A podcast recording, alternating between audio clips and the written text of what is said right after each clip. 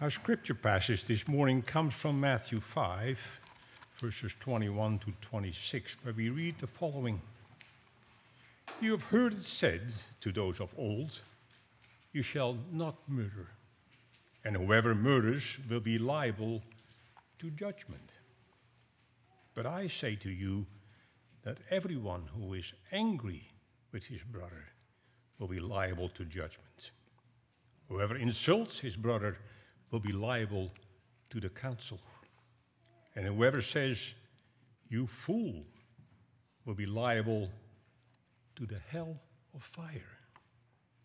So if you are offering your gift at the altar, and then remember that your brother has something against you, leave your gift there before the altar and go. First, be reconciled to your brother, and then come and offer your gift. Come to terms quickly with your accuser while you are going with him to court, lest your accuser hand you over to the judge, and the judge to the guard, and you be put in prison. Truly, I say to you, you will never get out until you have paid the last penny. Be it so.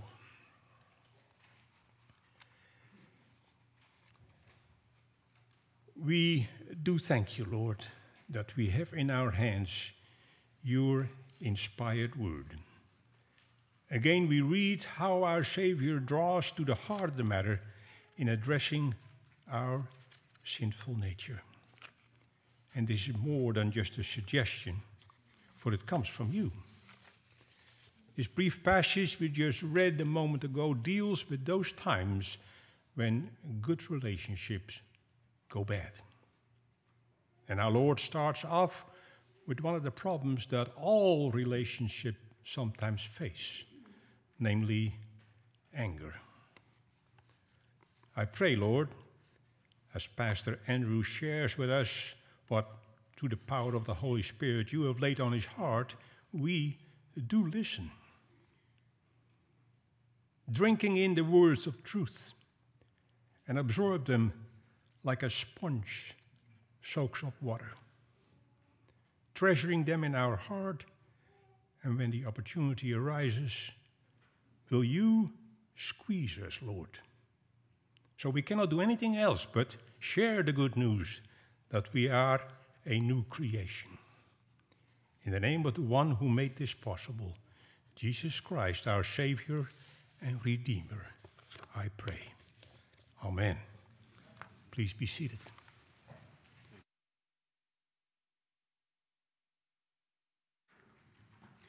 Some of you have probably seen those commercials and I have to confess, I'm, I'm not even sure which company they're for, uh, but mayhem causing all these problems in different places, moving trucks and exercise bikes and various things.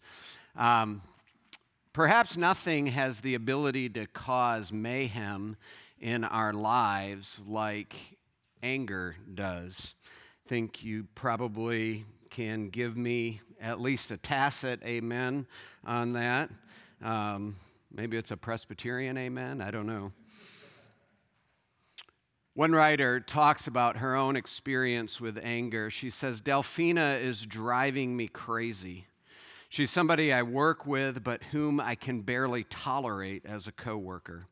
There are times when lying in bed, she's all I can think about, or when during midday therapy sessions, I can't imagine discussing anything but how my brain is exploding because of some ridiculous new thing that she's done.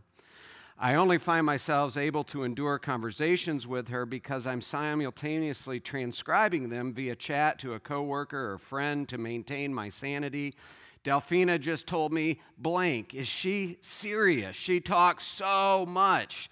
Followed 20 minutes later by, she is still talking. I'm only emboldened by the fact that others more senior than I have bigger issues with her. She's recognizing her anger. She begins to turn a little bit reflective with it, and she says, You know, anger has this parasitic quality. The more I feed it, the larger it grows. I, I ask myself, as a Christian, both in jest and in seriousness, how can I continue to love God and my neighbor while this woman continues to cross my path? When the mere sight or sound of her voice makes me want to erupt in spontaneous screams like a faulty fire alarm. Perhaps you know somebody like this. Perhaps you're thinking of someone who triggers you in this way. The author goes on to say this. She says, I continue to be, surpri- I continue to be surprised by the smallness of sin. I'm rarely confronted with monumental moral choices, but rather tiny ones that have the potential to sneakily eat away at me like termites. There is something so particularly satisfying about talking bad about others, about deciding that it's other people who are the problem, or that hell truly is other people. But the satisfaction in reality only lasts a couple of minutes. So I don't know if it's Delphina at work or uh, D'Angelo at home or whoever uh, the particular person is that uh, incites anger in your heart, begins to make your blood boil. Perhaps your relationship with anger is even a little bit different. Perhaps you've been the object of anger. Uh, you uh, currently live in or grew up in a, a home where anger was uh, the main course. Uh, it was part of everyday life, and you have felt the brunt of that anger. Anger, it's important to note, doesn't always look the same. Um, we may have uh, the image of the rage filled monster who is uh, just paying out on everyone or everything. But there are some among us who we would count as serene or implacable, uh, but underneath they are a seething, roiling mass of anger uh, that's eating them up from the inside or the outside. Jesus, as he's working his way through this sermon, and it's interesting just from a preaching standpoint, you know, if we ever want to think about what a sermon should look like, Sermon on the Mount would be a good place to look. And uh, Jesus here deals with some very personal things in very practical ways. He gives illustrations, he gives very specific applications of how this might look. And one of the first things that he takes on after setting up sort of the gateway that we've talked about in terms of the Beatitudes, and then, uh, like we saw last week, giving us an overall picture of his relationship to the law, or maybe we should say the law's relationship to him as he fulfills it and he expands it, but he also gives us the hope for a righteousness that exceeds that of the scribes and the Pharisees. The very first application that he gives to us is anger. Uh, and this is something that Jesus says is something that we need to deal with. And I would contend that it's, it's almost a universal human condition. I, I don't think I would have to spend a lot of time this morning convincing you that we live in an angry society. And, and the angrier you appear, on the radio shows, the television, the social media, the more clicks you're going to get, the bigger your audience is going to be. Uh, anger sells. Anger captivates. Anger helps us get through our days in certain ways. So, what is it that Jesus wants us to understand about anger? Uh, how is it that he uh, wants us to approach it in, in our own lives? And, and what is he giving us that will actually set us free? uh, from the effects of anger, both now and for eternity. I want to start by walking through, and, and we just have to realize that there is a real body count. Uh, if you read my Friday letter, um, you know, I, I am a murderer. Uh, according to the scriptures, I, I have murdered uh, my brother, literally, uh, at different times in my life. Uh, I, I, have murdered, you know, brothers and sisters in Christ, you know, my wife, uh, my kids. Uh, it, it's, it's part and parcel of, of my sinful story and how that has worked out in the world. But the scriptures are, are pretty clear that anyone who hates his brother or sister is a murderer. 1 John 3 verse 15 makes that very clear. And this is what Jesus is saying here as we come to verse 21. You've heard it said of old, You shall not murder. Whoever murders will be liable to judgment. As we mentioned last week, Jesus is beginning this series of antithesis. You have heard it said, but I say to you. Uh, he's giving a very narrow interpretation of the law that is prevalent in that day.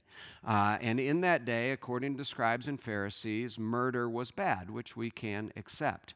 Uh, but they are limiting or minimizing the, um, the broader effects of that command to the actual physical act of murder um, or the actual physical act of adultery or the physical act of breaking an oath in court, where Jesus is wanting to maximize, he's wanting to spread out the interpretation and have us apply it not just to a mere formal, external, outward obedience or disobedience. Uh, those were the two things that we mentioned last week. The, the teachers of the law were interested in that formal, external, outward, the stuff that people could see, uh, and they were interested in you know, minimizing the sin so that you could rightfully say, I've kept all the law. You know, I've never physically had an affair. I've never physically murdered somebody. Uh, therefore, I am a law keeper. I am righteous. But Jesus is destroying that, and he wants us to look deeper. I say to you, everyone who is angry with his brother will be liable to judgment. Whoever insults his brother will be liable to the council. Whoever says, You fool, will be liable to the hell of fire. Jesus here is helping us to see that there's a variety of ways in which we uh, find ourselves guilty of this infraction you shall not murder, you shall not kill. It's not necessarily a level here. Some have looked at this particular verse and said, well, you know, here's this level, here's that level, here's this last level. Jesus isn't saying that, I don't believe. I think he's just giving us various examples, and they range. Uh, they range from something uh, as, as seemingly innocent as saying, um, whoever is angry with his brother, whoever insults his brother, uh, will be liable to the council. There, he's using a word that, that means like empty or nitwit. Uh, you are dismissing a person's intelligence. You're dismissing their opinion in a way that, that doesn't engage them, doesn't take them seriously. It's somewhat derisory. Again, you could do this uh, with a word. Uh, you could, you know, call them a nitwit, a fool, empty-headed, whatever, that kind of thing. You could do it with an eye roll. Uh, you could do it with just a, a, closing off of your, your, your countenance. There are lots of different ways that we could display this anger. The last one that Jesus uses here whoever says, You fool, will be liable to the hell of fire. Jesus here is talking not so much about insulting somebody's intelligence or dismissing them in that way, but the character assassination uh, the, the real ad hominem that goes after that person and their standing, particularly their standing before God. The fool says in his heart, There is no God. And, and you are essentially, at this point, putting yourself in the place of God, uh, exercising judgment on that person. And, and, you know, throughout the scriptures, we're told to be very, very careful of this. And uh, there, you know, James 3 talks about the words that come out of our mouth and how do we, uh, how do we use these words so violently against one who has been created in the image and the likeness of God?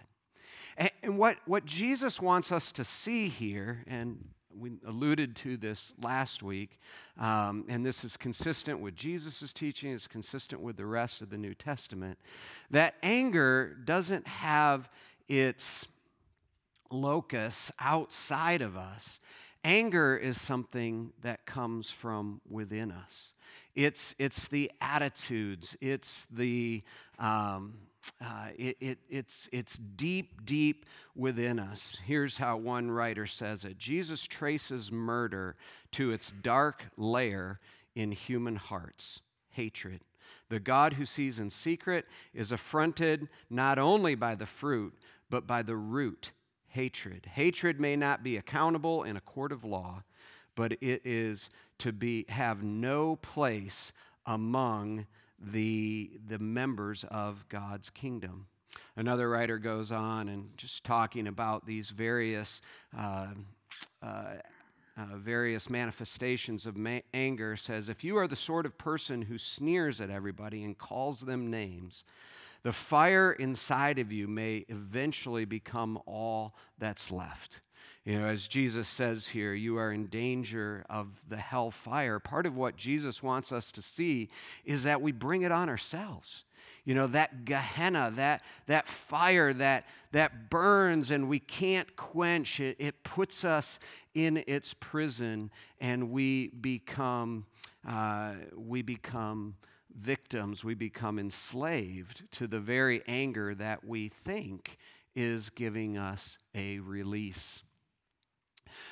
A couple of other observations here as we're just looking at the body count. Variety of circumstances.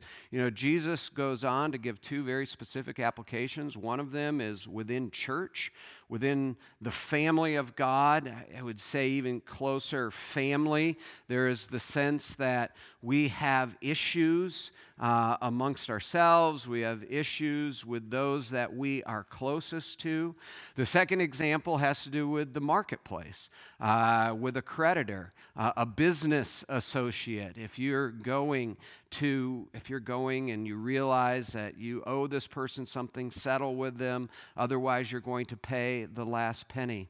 Uh, anger not only has a variety of faces as it manifests itself, but every situation in life, uh, from the marketplace to the dinner table. There is always anger at play and needs to be evaluated.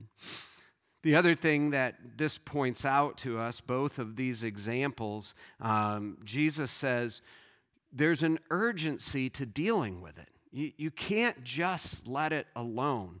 If you are bringing your gift at the altar and there remember that your brother has something against you, leave your gift there before the altar and go. First, be reconciled to your brother, and then come and offer your gift. Similarly, he says, uh, Come to terms quickly with your accuser while you are going with him to the court, lest the accuser hand you over to the judge. Uh, Jesus is saying, don't, you know, like Paul says in, in Ephesians chapter 4, don't let the sun go down on your anger. Uh, take care of it quickly because otherwise it will become this parasite, uh, this fire that burns inside and eats you up from the inside. So, in, in many respects, here that's the broad contour of what Jesus is saying. Uh, and, and that is where we start to see that there's nobody innocent here. Uh, there, we are all guilty. We have all experienced anger. We've all inflicted uh, the murderous mayhem of anger. We, we are all guilty when it comes to this. But there is hope, and I want to keep us moving through understanding it a little bit more because if we can understand it, we can deal with it. We're dealing with this. Uh, you know, our daughter Lydia has been in and out of the hospital over the last few years. She has some sort of metabolic condition that trips her into this rhabdomyolysis. That's a symptom right? The rhabdo is, is, a symptom. We know how to treat that. We can deal with it. What we need is the root. Uh, we, we need to know what is causing this and what is, is triggering this. It's, it's only when we can get to the root that she's ever going to have any true relief. And that's the same thing with our anger. I mean, what we experience, the way that we hurt each other, uh, in many ways, those things are the symptoms uh, of what is going on, the root is much deeper. So, a couple of observations here. Point two uh, this real body count betrays our bent love. Some of you will counter and say, but, Pastor, not all anger is bad. I mean, we, we know that. We know that from the scriptures. God in, in Exodus 34 is said to be slow to anger.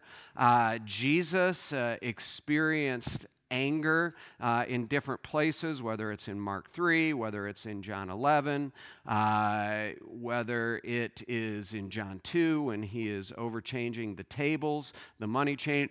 So there's a, there's a righteous anger. And in fact, even in Ephesians 4, which is another uh, sort of locus classicus with regards to anger, uh, it says, Be angry and sin not.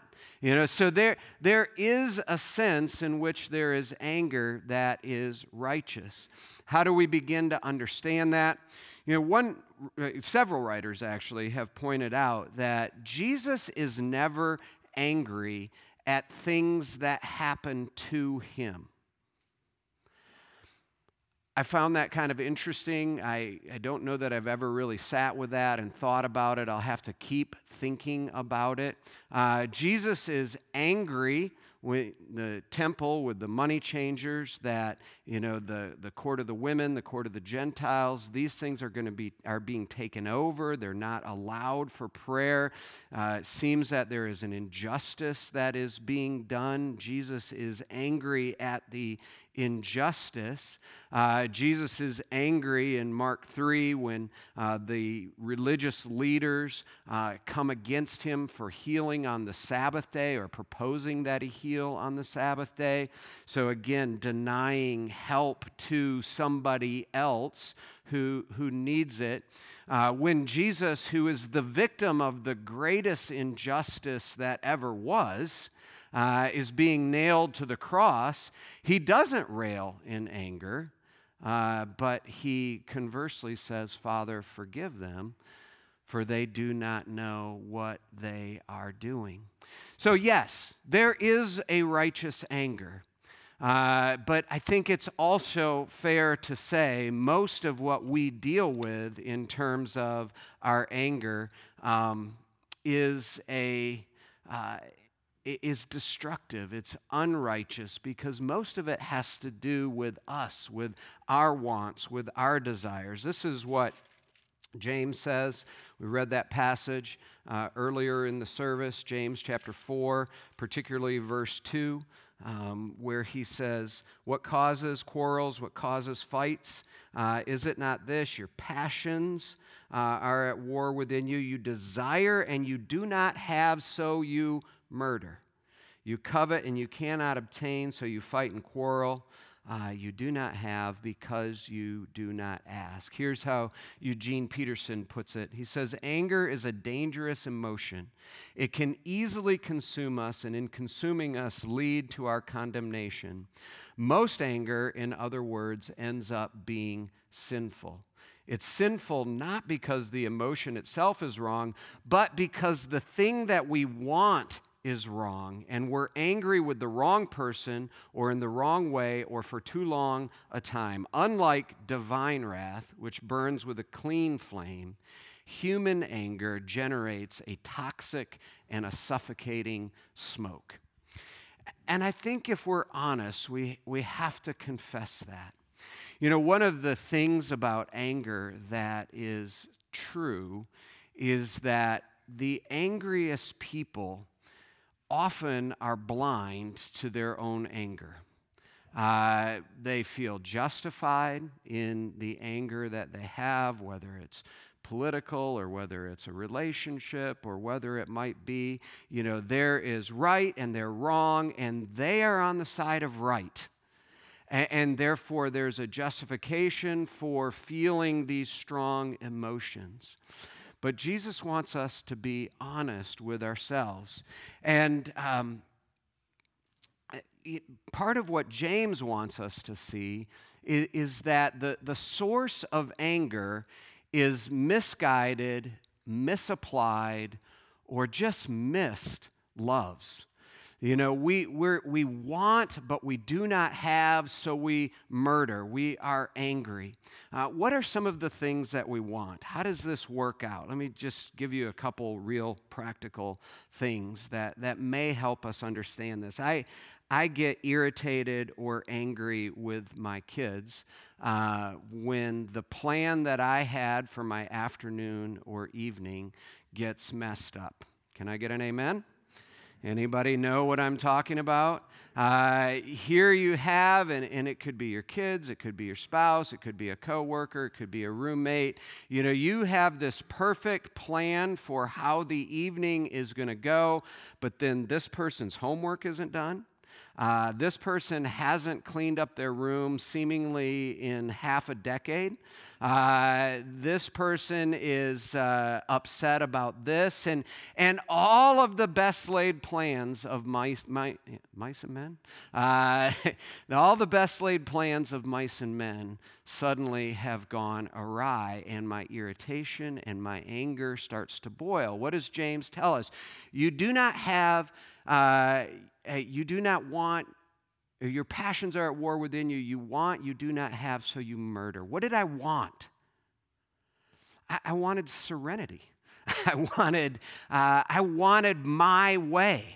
I wanted, I wanted it to work out the way that I had envisioned it in my mind. And I didn't have it, so I, I paid out on this guy who didn't have his homework done. Now, should he have had his homework done? Probably.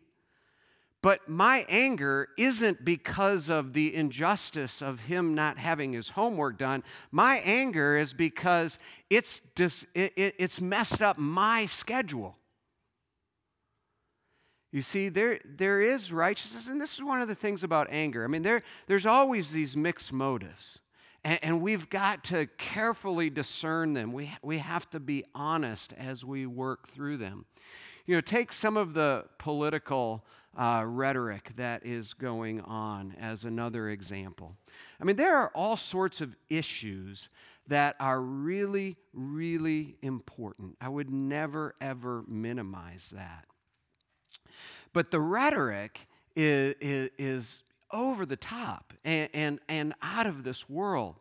Why, why is it? Is it because we are so so convinced, so convicted about that particular issue? Or are we afraid that our way of life, the things that we have become comfortable with, are uh, being threatened? That there is a, a, possibility that the security that we enjoy will no longer be there. You see, what, what God wants us to see is that within our hearts, deep within our hearts, I mean, that we're talking the metabolic level, uh, that is where we need to get down to. You know, the anger that comes out, that, that's a fruit. We have to get all the way down to the root in order to understand what is fueling us, what is driving us. Misguided loves, bent loves. You know, security is an okay thing if we find our security in God. If we rest in Him, come to me, all you are heavy laden, and I will give you rest. Your country is not going to give you rest. God is going to give you rest. Uh, and, and so finding our rest in Him, that is what Jesus is encouraging us to. Oftentimes, it's just unbelief. You know, not believing that you are the apple of His eye, that you are his deeply loved child, and not a hair can fall from your head without him knowing you. When, when we misapply the loves or we miss the loves that God gives us, we find ourselves down this path to anger. I want to give you just four. I got to move a little bit quickly here. Four A's to just practically think about and, and this is going to take some work you're not going to be able to do this and incidentally this this is for adults kids uh, kids you guys are, are learning habits with regards to anger you know sometimes it might feel really good to be angry well, it's not going to sustain you. It's only going to feel good for a little while, and then it's going to start eating you up inside. And so, even as, as young people, we want to learn how to begin to understand our anger, deal with it, all of those different things. So, four A's. Uh, first of all, you have to admit, I've already said, angry people are often the last to know that they're angry uh, good people. You know, it, admit that this is something that uh, has a foothold in you, and that's the first step. Uh, you have to admit it. Secondly, you have to assess it. You know, what I was just talking about. Take that as an opportunity if you want to talk about this more positively, you know, when you explode in anger, when you feel that burning point, that boiling point coming out, it is an opportunity that God is giving you to see deep down into your heart. It's like a crack, a fissure has happened, and, and you can peer in and you can say, okay, what's at the bottom of that? What, what is deep down inside? I, I see how it's coming out, but why am I so angry about this homework not being done? You know, I know in the grand scheme of things, it's not going to affect him or her if their homework is not done. There's something more that is there.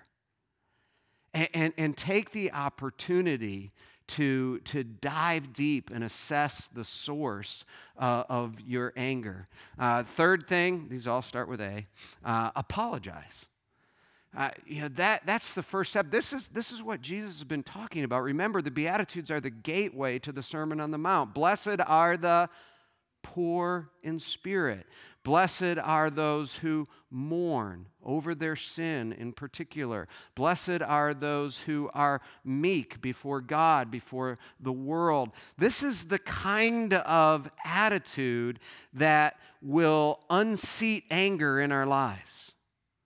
As we, as we enter into that humility of spirit, the broken and the contrite heart. God is saying, listen, I don't want your sacrifices.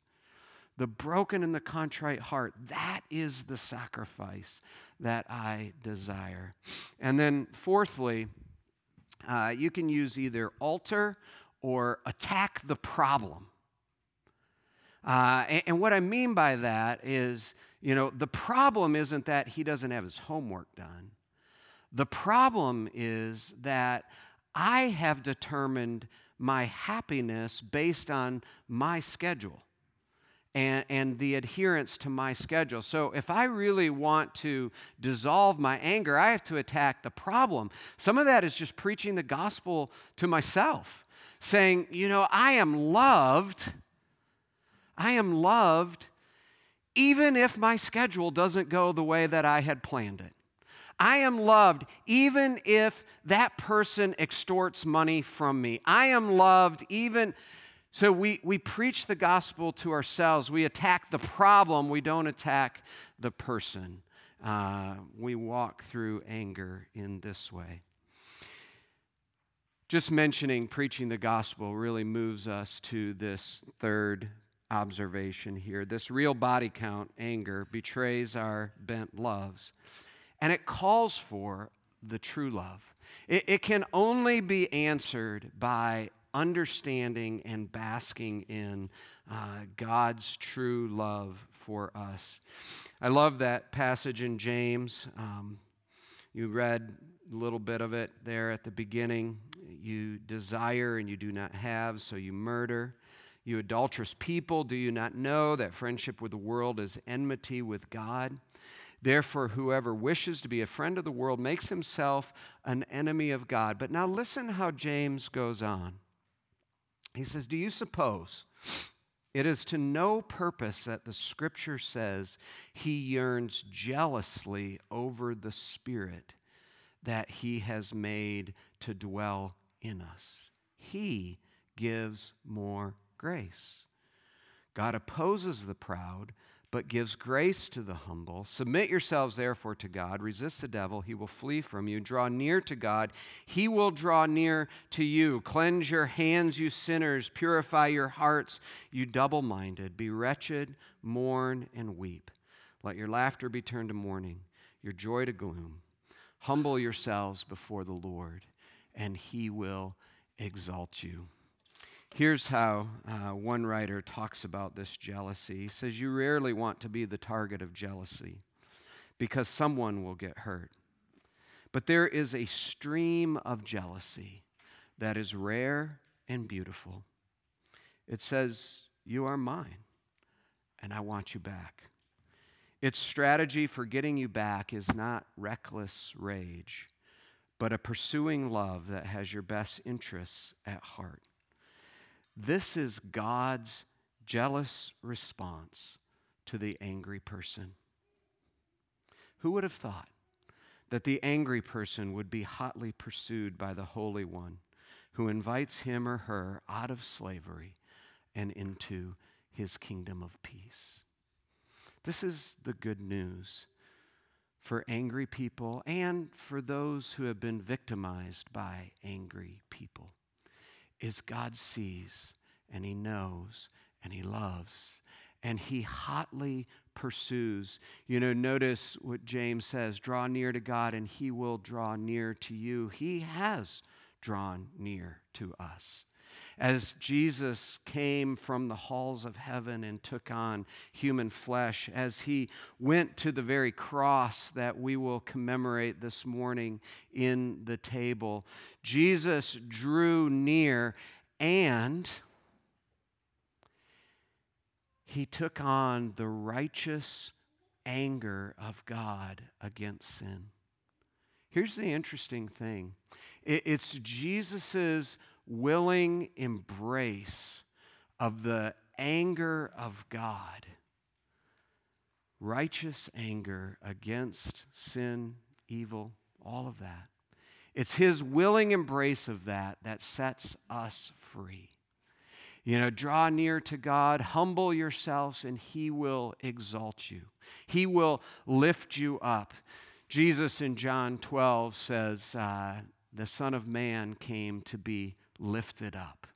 It's Jesus' willingness to draw near, to be lifted up on a cross, to uh, endure the anger of God that sets us free from the anger that threatens to consume us and the ability to love and to forgive others. Here's how one writer puts it Jesus took the anger of his enemies within Israel, Israel's own enemies, the Romans, on himself, and he died under the load of that anger.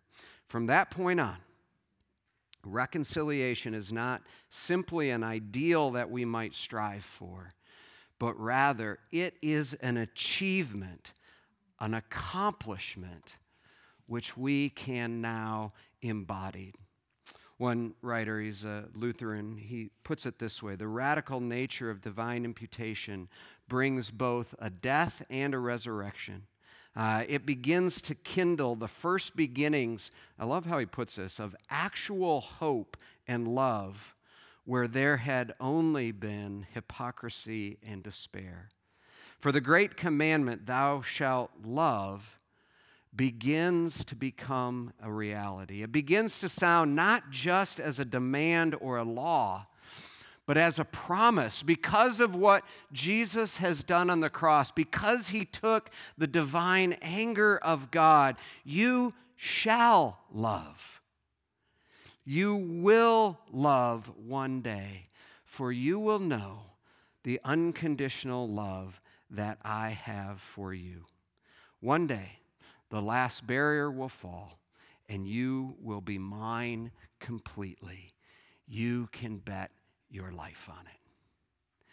And that is what we profess every time we come to the table that Jesus has felled the last barrier of anger, both the anger that we inflict, the anger that we endure, and we have hope. Not because we're going to somehow figure out how to conquer our anger, because we're not. We're constantly going to have to keep coming back, admitting and apologizing, assessing, you know, seeking to alter. That's going to be the rest of our life. But there's a righteousness that is greater than the righteousness of the scribes and the Pharisees. It's the righteousness of the Lord Jesus Christ that says, I have done it, and you are mine. Will you pray with me? Father, we thank you for this word. We thank you for uh, where it takes us dark places. Talk about unreached people groups, How about the unreached places in our own hearts. Father, we pray that you would continue to lead us by your grace. Help us to re- understand that it is only by dying to ourself that we will ever know the life that you have given to us. It's only by drawing near that we will experience the embrace that you have given to us through the cross, through the resurrection. Father, I pray for all of us. I, I know that some have been on this journey for a while. Lord, I pray for those this morning, especially who are far away from you, especially when it comes to their anger. Lord, I pray that you would uh, reel them in, draw them closer. Uh, may they find uh, rest in you. May there be a release from the prison bars. From for those who are experiencing anger day by day, may they find a deep well of grace that can yearn jealously over the spirit that you have placed in this one in their life, this one who bears your image. Lord, those resources will never come from themselves alone, but can only come from you. We pray all of these things in Jesus' name. Amen.